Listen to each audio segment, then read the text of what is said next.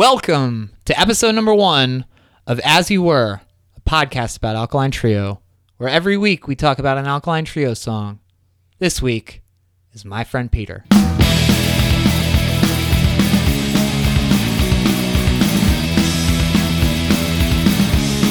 right. My friend Peter. My name is Tim Crisp. This is my friend David Anthony, Peter. the hosts of As You Were, a podcast about Alkaline Trio. Inaugural episode. Number one. Go coming Even in. though it's number two. Eh, well, I mean, the first one was more housekeeping, right? Yeah. You know, we we because one of the things when I we talked about doing this, talking to other fans of the Alkaline Trio, Uh huh. the Alkaline Trio, The Uh, Alkaline Trio. they're like, "Well, I want to know uh, what you guys think of the records. Are you going to talk about the records every episode?" And I'm like, "No, that's going to be redundant." You know, and uh, if if you want to know what we think of the band as a whole, if you need some history, if you need whatever, go back to episode one. But this is the first real episode where we're we're talking about a song. And we're breaking it down. And we started with a bang. Mhm. Starting from our initial playlist, our first playlist of the Asian Man Records output of the Alkaline Trio. We threw the thing on shuffle.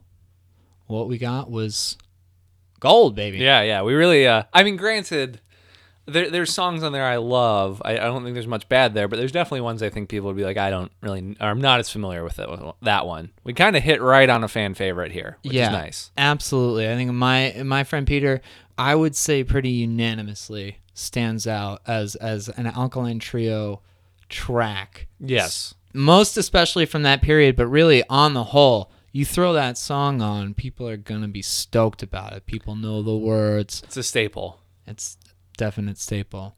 It's one of those songs where I, I think it's remained in their set list, if you will, o- over the course of that time. I think some songs have, uh, even from those really popular early records, have, have worked their way out. I feel like My Friend Peter is one of those that's that's become a standard and, and crosses the eras. Yeah, and it certainly does, and I think, and we'll probably get into this a little bit more, but it really it marks a point in Matt's writing where he catches on with an ability to write a really, really solid anthemic two and a half mm-hmm. minute song. Mm-hmm. Well, I, I think I think that's really what's crucial about this song and a lot of what you see kind of on the self-titled collection is because, you know, as we discussed in episode 1, Matt was previously a drummer in bands. He was not the front person, he was not the singer, he arguably not the songwriter, Uh huh. you know? And part of the charm of those early records is the fact that he doesn't really know what the fuck he's doing. Yeah, definitely. But this is the one where I think if you were going to point to the first song where Matt Skiba literally develops the template that he has followed to this day, it's My Friend Peter. Yep. Yep. Structure and it's got a real real solid intro, great chorus and I think it presents an attitude that is very very much his. And it's mm-hmm. it's a slightly marked difference I think from the first couple LPs where it is dark, but it's also kind of it's it's transmittable. It's something that you can attach to and sing along to, an anthem, if you will. Yes, and it's it, it hits on the thing that I think he did a lot in this early period, and a lot of what resonated with me, which is like it's dark, um, but it's kind of self-deprecating. Yeah. and it doesn't take itself too seriously. Uh, I think that type of stuff, which I think would become kind of a trope, and, think people would leverage against the band, would, would really come later into their career when when it got a little more self serious and you couldn't tell if the humor was intentional, Right. or if you were like laughing at it because it's like laughing at a bad movie. Right, because it's almost like this song, it's, you know, the way he talks about drinking and drugs and being heartbroken, it's not as desperate as it was earlier. Yes. It's almost like he's taking it and he's and he's presenting this image of of himself and his activity that is, you know, it is an image. Mm-hmm, mm-hmm. Well, and I think it's also someone who is young.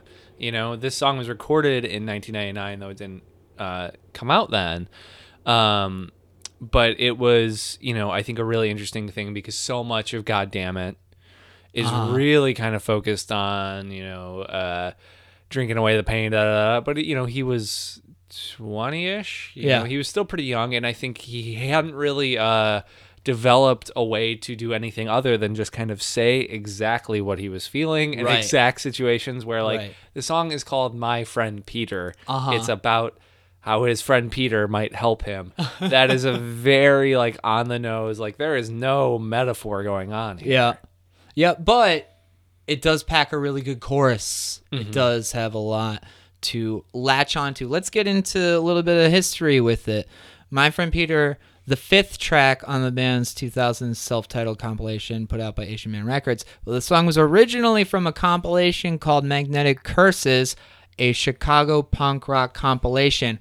I'm keeping that colon in there when I'm presenting it because Yes, as a yes, podcast yes. with a colon in the title, it's important that it's all part of the presentation. Well, part- and also that uh, we will use almost that exact same phrase and that exact same label later on when we hit on another track. So for now, it's a nice little uh, bit of foreshadowing you've done. that compilation was released by Thick Records, which is notable for releasing Blue Meanies records in the 90s. Thick also put out the Blue Meanies Alkaline Trio Split, which is where the trio cover of Bye Bye Love by the Cars can be found originally. This comp was put together by Bill Spunke of the Blue Meanies and features tracks from The Honor System, Lawrence Arms, Pegboy, who feels a little out of place here, They're definitely the elder statesmen on that comp. uh, The Arrivals, and a whole bunch of bands you will never hear of otherwise Mm-hmm. unless you're a nerd like David, who probably has a favorite Mary Tyler Morphine song. I mean, not offhand, but I'm familiar with their works. I mean, they're no Sweep the Leg Johnny, but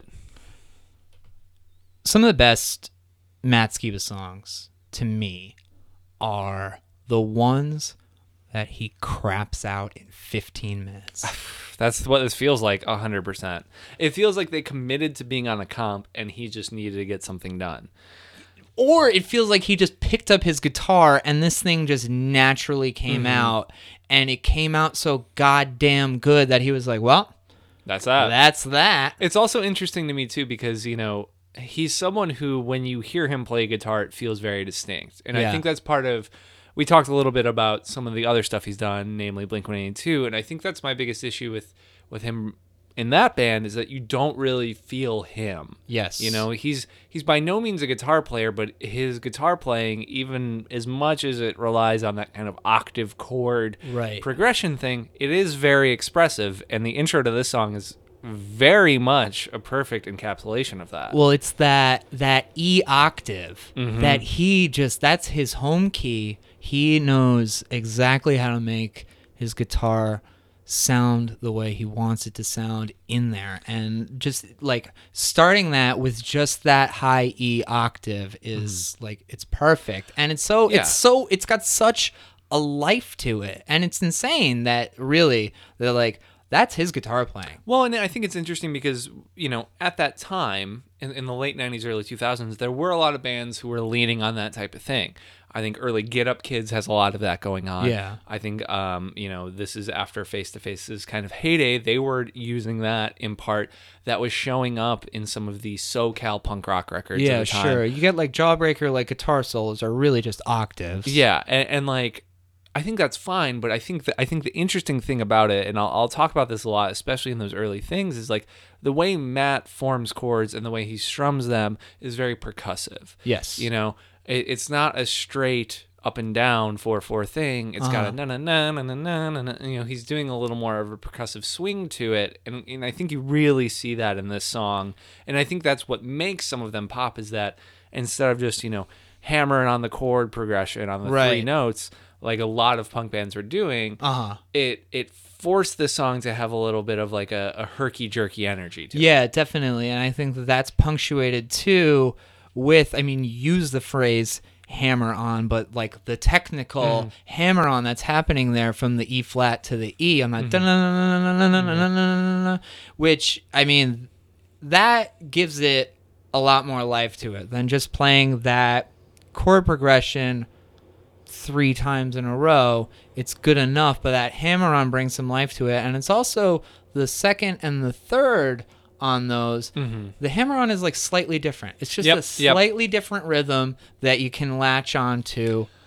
Well, it's it's that and the way it builds. It's it's that kind of hammer on progression. Then he Yeah. kind of goes to the more standard thing, and he kind of Uh-huh. builds it up. And he's really good at, at, at shifting kind of like the tone of it in the second part of that riff. Yes. and then leaves room. And and I I would argue that this technique is incredibly corny now, but he used it very effectively. Sure, that like open A. That open to A B. thing to Mhm. a huge pick slide. Yeah. which is like such a space filler maneuver, but it feels if it's not there in that little beginning of this song, Right. to allow uh, Dan and then Glenn the room to do a little fill, Right. and Glenn to do that really like drum roll that kind of sounds like it's about to kind of fall off the rails. Uh huh.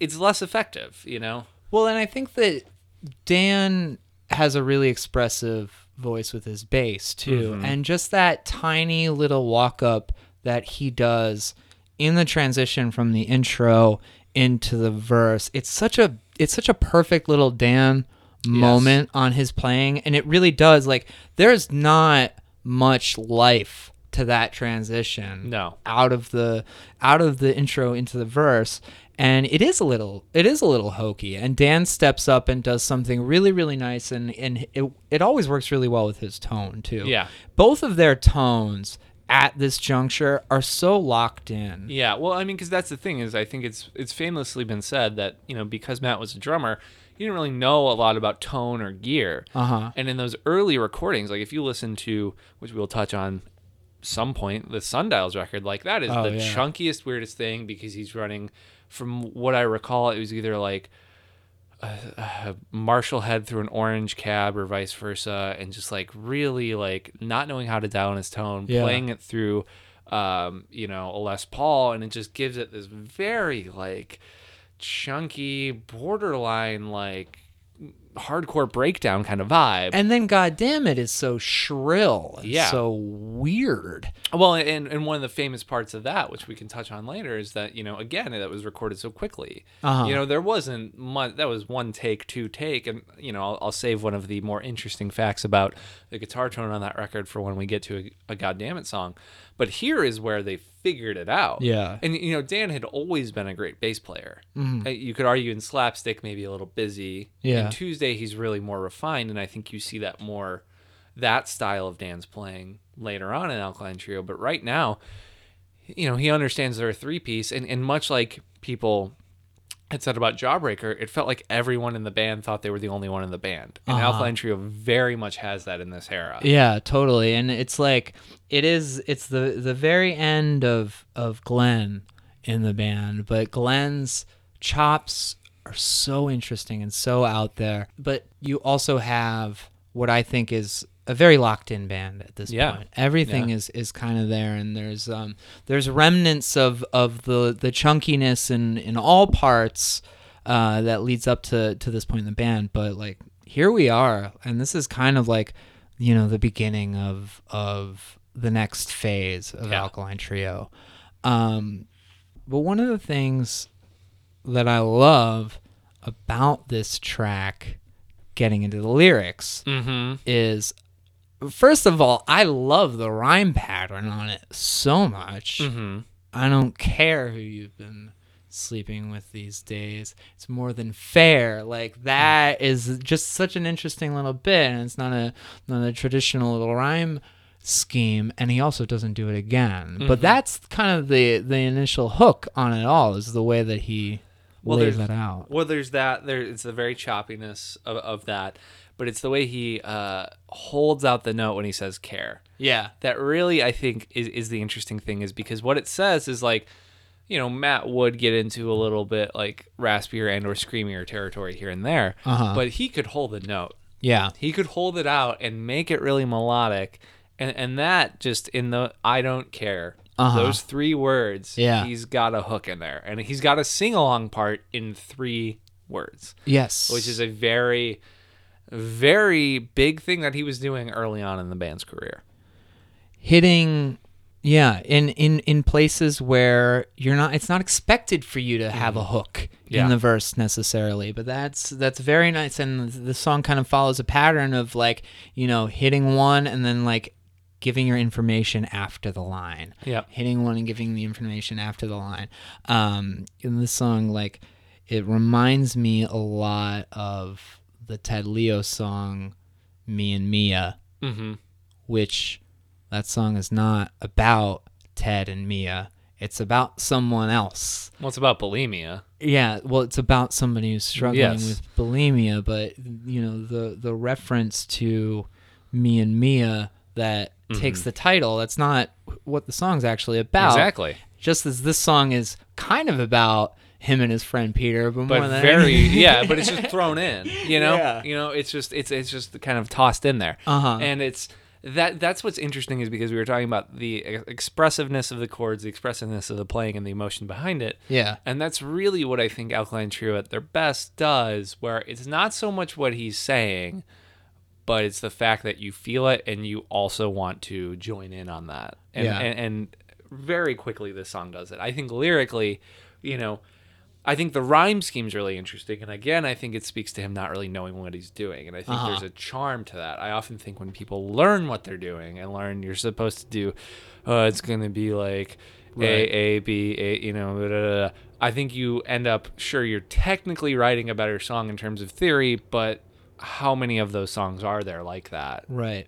You can find a better one or a worse one anywhere. Um, you take away some of the emotion that goes into you take away it. emotion, and I think you often are losing personality in anything that feels distinct. Uh-huh. Um, but to that point, like lyrically, I think, you know, I know every word to this song. Yeah. I know how to sing it. I know how it goes. I had not sat down and looked at the lyrics in a long time. Yeah. And they're fucking goofy. They're so goofy. But that's what it needs to be. Like, yeah. And I mean, I think that that's like one of the unspoken charms of all of it is Yeah. that he sets the intention like, I don't care. He clearly does. Yeah, that's why he's writing the song. And and, and the rest of the song seemingly counteracts that. Uh huh. It's very petty. but in a way that's like it, it, it's the reason it you know reflects is that so many people are like especially now to use a more modern Right. parlance. Uh, Yeah, yeah, yeah. You know, there's so many times you're like, I don't care what they're doing, but like Yeah. you're creeping on on someone's Facebook. All like, of it. You know, you're doing that shit, Uh-huh. but outwardly, you're getting drunk and telling people you don't care. Yeah, exactly. And it's and it's I think it's a it's a funny lyric that I've never really fully understood that, you know, my friend Peter lives so fucking far away, yet not as far as you even though you live right down my fucking street.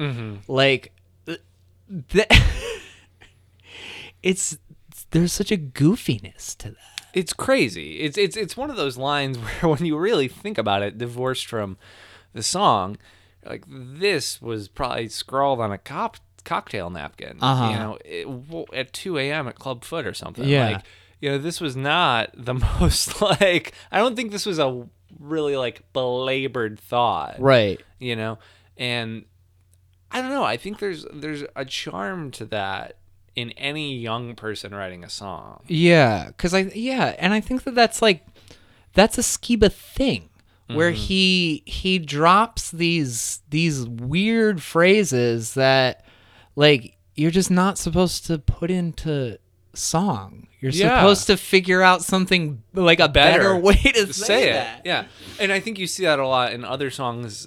You know, th- there's so many songs, especially in the early years, that have that. Uh huh. And one of the biggest ones in this one to me is like uh, when he's talking about I'll drink twenty, like Yeah. drink twenty three more. You know, da, da, da. and it's just like because the thing is like it's obviously a bit of that like you know gilded lo- like, lover like just dude being a dick kind of thing. Yeah. but it's all about hating himself at the core. Right. You know, This whole thing. Is it's it's less hating himself. demonizing the other character as much as is like he, he he's drinking not to spite this person he's trying to wipe the stupid smile off his face You Yeah, know, he's, totally. he's he's the one who realizes and i think that's that's a trend you see you know from sundials to here which is him very much being the person who you know he doesn't want to be. Right. You know, Sundials is, you know, so much a song about that. Sorry about that is so much a song about that.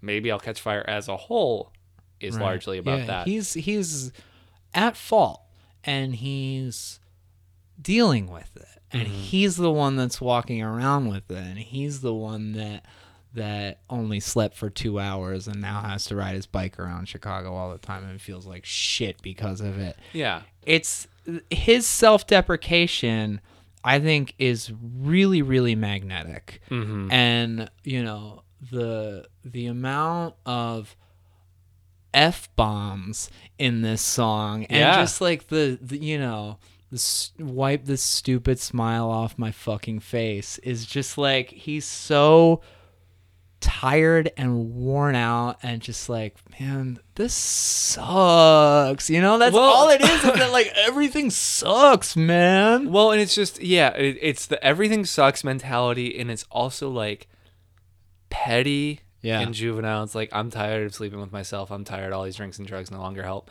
Like, you know, I think those are very petty things. But the line that has always stuck out to me is the one that follows, which is like, I'm tired of lying about not thinking of you. yeah You know, because that's what that's really where the song hits on what's it what it's about. It's it's the Yeah. idea of like someone trying to you know living well is the best revenge, living your best life, yada yada yada. Yeah. In spite of someone never actually gets you that far, uh-huh and it's just futile, and you're just being self destructive, and you're being shitty to yourself and everyone else around it. That's what the song's about, and that's when he finally hits it.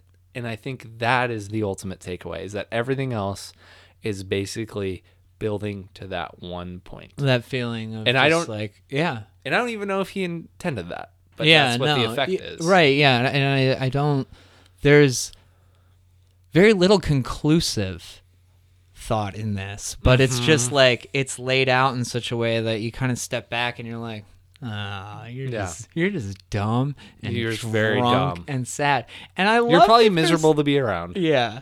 And I love, you know, this character of my friend Peter, who Mm-hmm. is it's never never expounded upon what he does or, Or who, who he, he- yeah, is, yeah. anything like that. He just tells him what to do. He's just around. Yeah, he's just he's the sage who shows up Right. you know, and has the advice. He's he's the person who's going to be there to, to to set him straight in these fleeting moments. And I think it, it- it's it's a song that you know, if we're to extrapolate out, it's really telling because the, the Peter character lives far away. He probably doesn't see him often, but when he shows up, Uh-huh. he, he sets he sets old Matt on the right uh, path.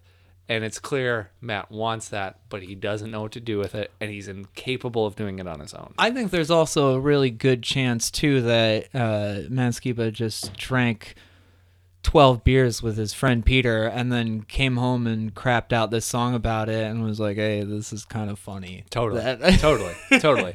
You know, I uh, there's no reason it can't be both. Yeah. Um, but you know, that's why I think this song is a fan favorite. I think that's why so many people love it. Right. Is because it's easy to sing along with, and I'd be hard pressed to find someone who hasn't shared in those feelings. I think it's something that I shared in very early on.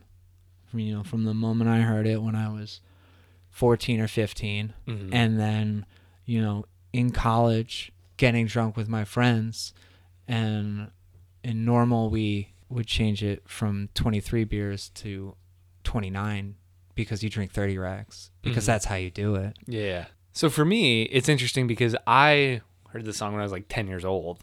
Um, and really, I wasn't drinking beer. uh-huh I was straight edge most of my life. yeah and still really don't drink now. I didn't start drinking until I was my mid twenties. So for me, it was uh, like so many of the bands I loved. Like I love this band dearly, but so many of the songs were about being a hot fucking mess uh-huh and like codependency issues. yeah Um, and I knew every word, and I sang Uh-huh. along as if I was doing it. But but by the time I started drinking, got to that point, I saw this more as a cautionary tale for like what not to do, Right, How that's- not yeah. to behave.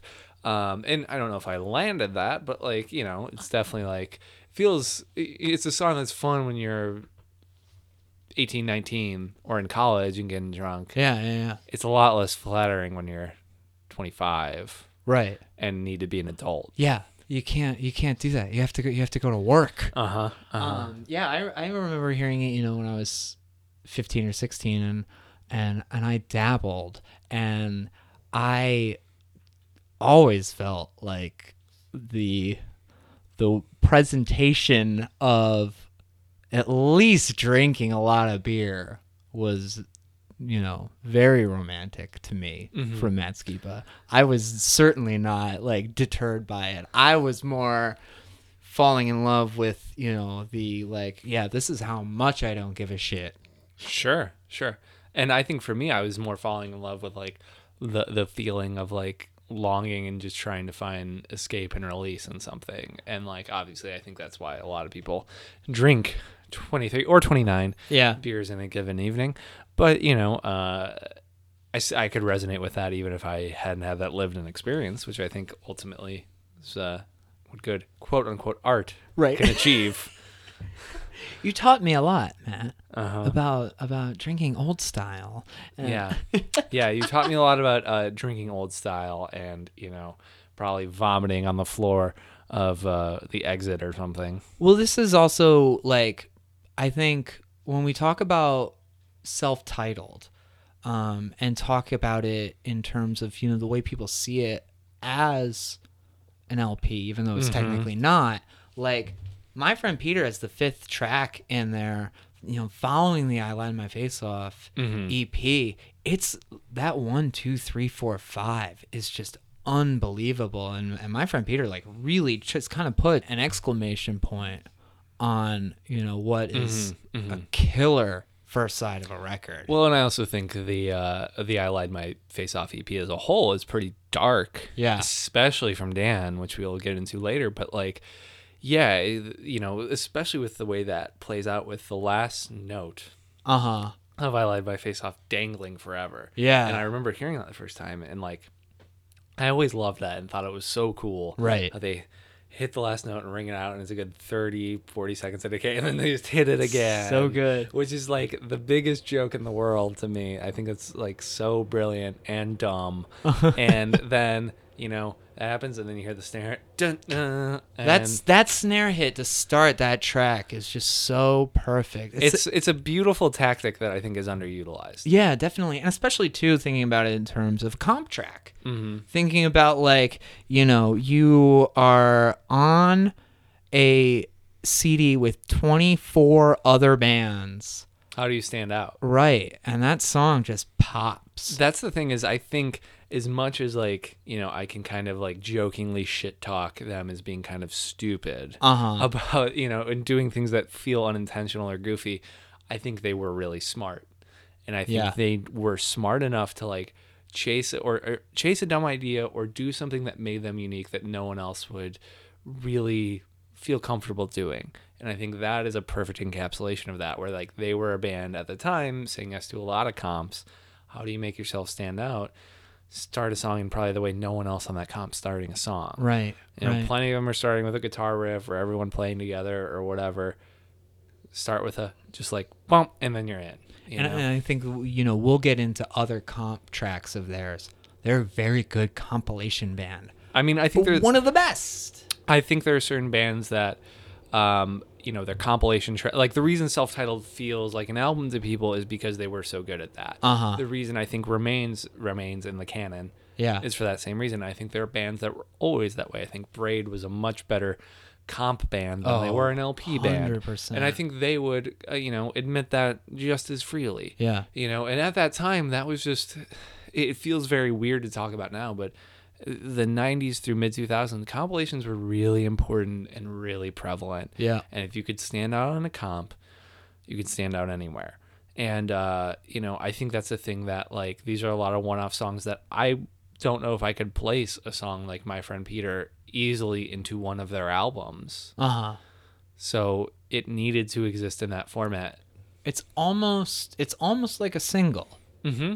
um and it's just it's just a, a different delivery method that's you know very of the time Mm. and i think you know splits would kind of take over pretty soon thereafter Mhm. and especially going into like you know the late 2000s i remember mikey erg coming on better yet and talking about how the ergs always viewed splits as like that's the place where you put your best tracks because Yep. you're being exposed to all of these a new audience. right and so you know all these all these people that are buying this uh this comp to hear a pegboy track that they don't have are probably falling in love with alkaline trio Totally, and I think the interesting thing is we need to discuss also like the the proliferation of comp tracks as a cheap, affordable medium because CDs at the time were pretty expensive. uh-huh You know, they were they were going up, and and mail order was such a thing that like comps were the things like even if you went to a Best Buy, they may not carry a, every Asian Man title, but they probably had mail orders fun. Yep.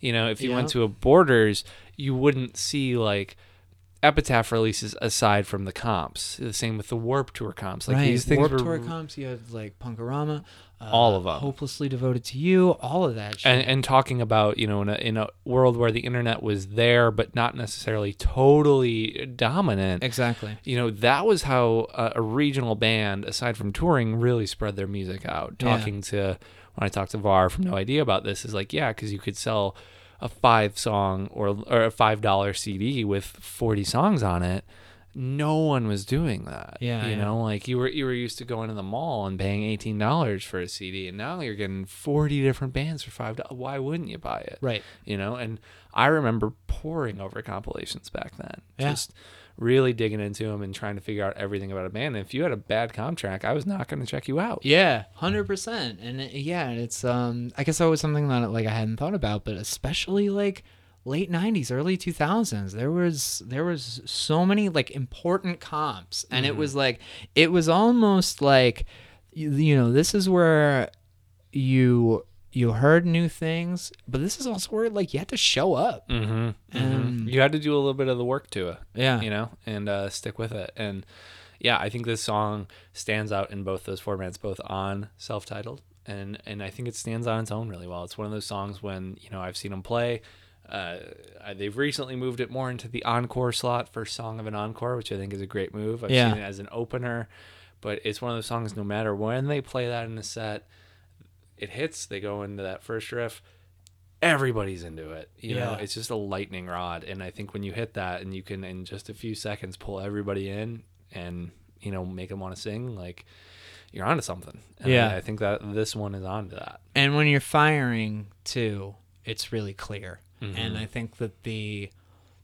you know the lack of of an instrumental or a bridge or anything like that it, it hits that second chorus that's it yep you're out and, it and it ends on it ends on that line too which i like a lot too there's not there's not an instrumental after that even not even like a re- repetition of of the intro it's just maybe my friend peter will tell me what to do that's it that Yep. song stands with I you. also didn't realize until listening to it recently how short it actually is. Yeah. It's just over two minutes. I always, for some reason, I don't know, it doesn't feel long, but I felt like it was a slightly longer song for some reason. I And, feel like music around that time was just longer. Yeah. You know? I think I feel like there's there's been a shift over the past 10 years or so of, you know, it's gone from like a 3-minute standard to like a 215 standard. Well, I, I think in certain worlds, I, I would argue that now I see it's shifting back to like the four or five minute radio song, especially with the proliferation of, you know, rap becoming a dominant form. You listen to a future record, like yeah, there's some well, two I'm minute songs. talking but, about Joyce Manor. sure, sure, but I mean, I think you know th- them in particular, like yeah, Uh-huh. they they, uh, but they were such a that was such a crazy thing when you heard a pop band writing songs that were a minute and 15 seconds. Yeah. That was not normal and that was a narrative around them for a long time. Uh-huh. But I do think, you know, when you're thinking about like the 90s landscape of what was getting played on the radio, these were five minute Smashing Pumpkins songs. Right. You know, with, it was fucking Temple of the Dog and shit. Like, we're not, there was no room for a two minute, Yeah. 13 second thing. Yeah, know, like, yeah, That for was sure. not really what was happening there. And really, I think, you know, a lot of stuff that is captured on self-titled falls some of it falls into that range but really this is it is one of the shorter songs in their canon Yeah, I think that. I think that that's it. Well, Tim, my friend Tim, uh, what? How how many skulls out of five do you give my friend Peter? I think that this is straight up five out of five. I you know, th- there was part of me that I was thinking about. I've I've lived with this song so long. Yeah. You know, the, I I think sometimes now I overlook it a little bit. Yeah. I, I rate it a little lower in my brain, but listen to it, it's pretty undeniable. It's five skills out of five. I think that too, you know, I had I had an experience listening to it a few times in a row getting ready for this. Mhm. And I think that it kind of over the years dropped down a few pegs. It did for me. And I think that that might have something to do with the fact that it kind of was repeated to lesser and lesser value I mean, there's a the part course of it. there's a part in a later era song that Uh-huh. you know when they try to go into the verse i feel apes this almost directly Yeah. and i think that's part of why it fell in my brain and i think part of it too is because it was so immediate Yeah. i find that sometimes you know it's you can't eat cotton candy for dinner Right. it's not going to sustain you and I, I feel like that's what the song is it's the most like you know and gooey just like sugar rush of a song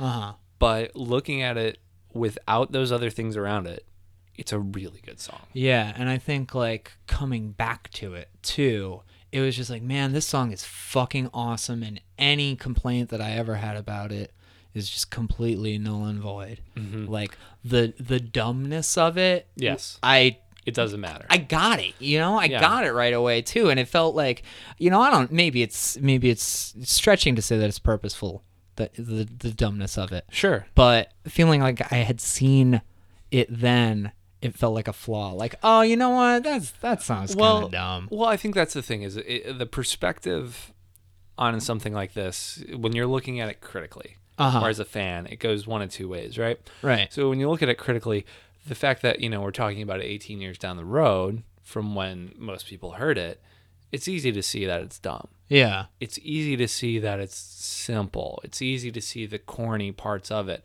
However, put yourself back in the year 2000 Yeah. and I don't think anyone would have said it. No. No. So those are the dual pursuits that are, we're going to run into a lot doing this. Yeah. Definitely. But uh, the thing I, the way I'm approaching every rating on this Uh huh. is what feels true to me now and, and also true to me then. Yeah. You know, there are songs that I definitely didn't like when I first heard them nearly 20 years ago, but now I would say are some of my fra- favorites. Um, and I'll be honest, uh, honest about that when we talk about them. But this one I loved then, and hearing it now, I love. I may have in the interim dismissed it, but I was a fool. Yeah. And uh yeah, wholehearted agreement on all of that. So, next week we got a different playlist, Different song different song, but for now. it's you and me, baby. For now, we'll leave you with uh, our friend Peter, and maybe he'll tell you what to do. It's out of my hands and in my mouth with such a pleasant taste. I need a beer to wash it all away without a trace, and I'll drink 23 more to wipe this stupid smile off my fucking face. I'm tired of sleeping with myself. I'm tired.